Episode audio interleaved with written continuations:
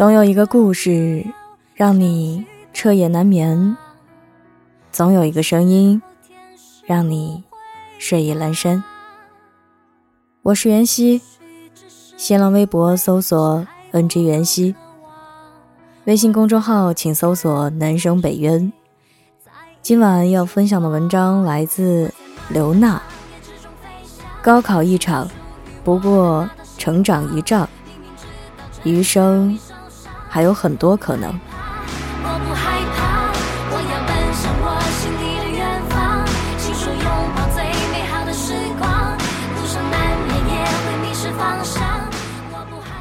多年以后，我还常常在梦中重温当年高考的紧张与慌乱。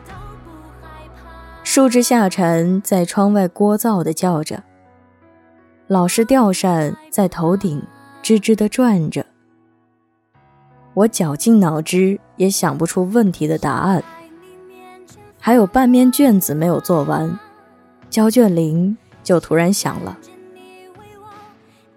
梦是潜意识的乔装，他一而再、再而三地带我重返当年考场，不过是为治愈高考失利一度带给我的暗伤，就如梦的结尾一样。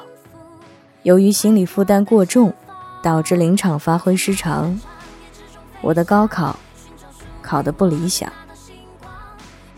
我无法接受现实，内心纠结、焦灼，一心想复读重考，却被父亲劝阻了。他说：“你已经很努力了，我和你妈都没有读过大学，你能考上大学，我们就已经很自豪了。去学校报到吧。”在父亲的劝说下，我背上行囊前往本省的一所二本院校。离开家乡的头一天，父亲在灯下和我说话：“不是怕你复读花钱，是怕你复读后思想负担更重，脑子出毛病。对我和你妈来说，你健健康康的比啥都强。”后来我大学毕业，凭写作特长。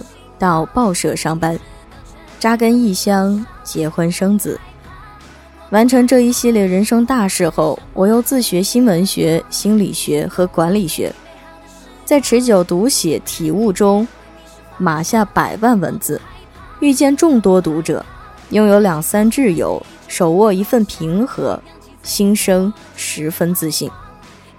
这时我才明白当年父亲话中的深意，他说。高考不过一场修行，分数多少并非最终，只要你在一直前行，余生就有很多可能。六年前，有位母亲曾在我的办公室里哭了两个多小时。她的女儿高考时曾以优异成绩被重点大学录取，只不过短短一年多的时间，那个原本健康上进的女孩。突然就换了一个人，整天昏昏欲睡，眼神空洞无光，不愿和任何人交流，学习成绩一落千丈，体重也从原来的六十公斤瘦到四十来公斤，后被医生确诊为抑郁症。为探究女儿生病的原因，这位母亲。曾到女儿就读的学校走访，得到的结论让他震惊不已，又羞愧难当。自踏进大学校门，那孩子就无法和人正常沟通，他总是独来独往，很少参加集体活动。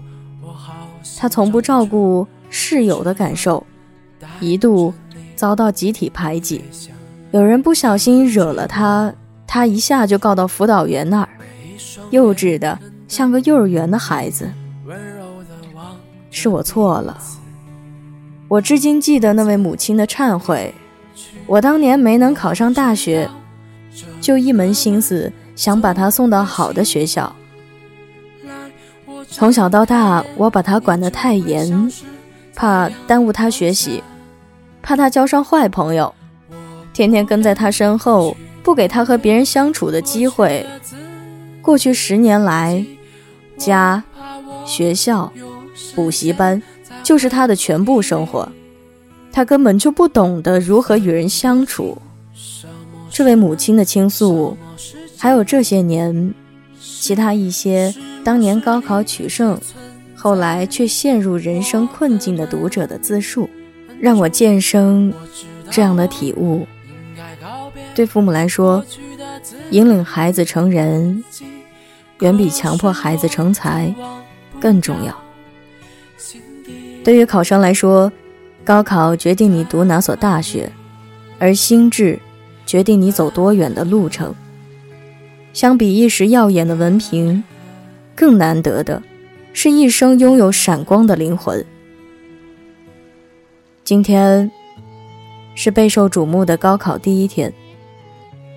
全国一千多万学子，在寒窗苦读十年后，共上战场。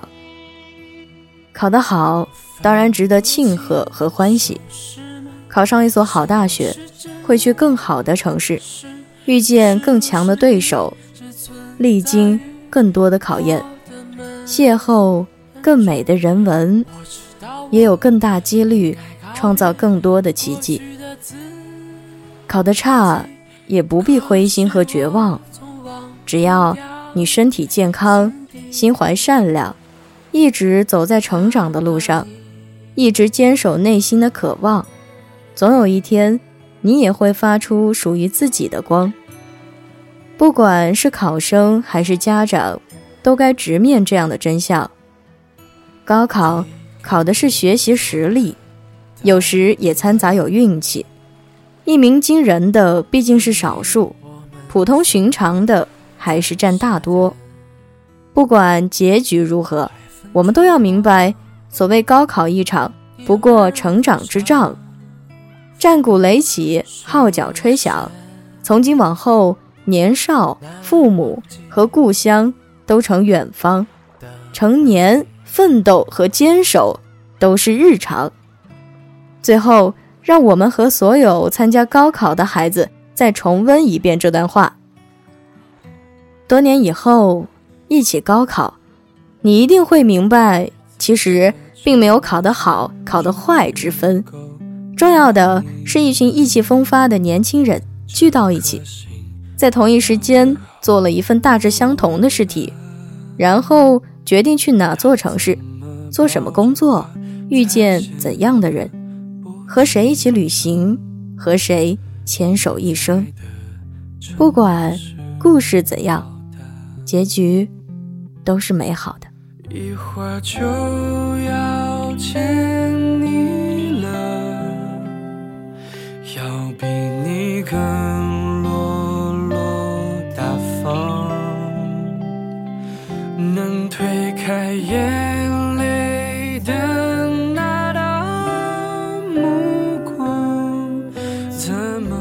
容颜一老，时光一散，愿每一位长颈鹿都能记得，晚间治愈系会一直在这里伴你温暖入梦乡。感谢你的收听，我是袁熙，晚安，好梦，吃月亮的长颈鹿们，高考加油啊！用你喜欢的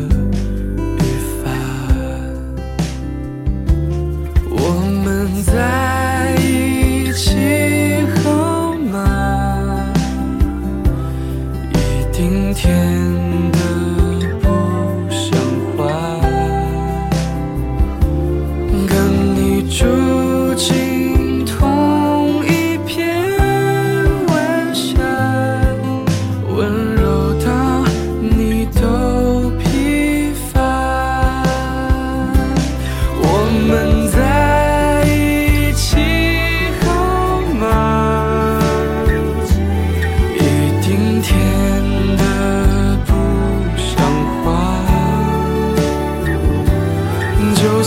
爱到世界都沙哑我都不让你害怕积攒了这么久终于够见你了。这颗心跳得好。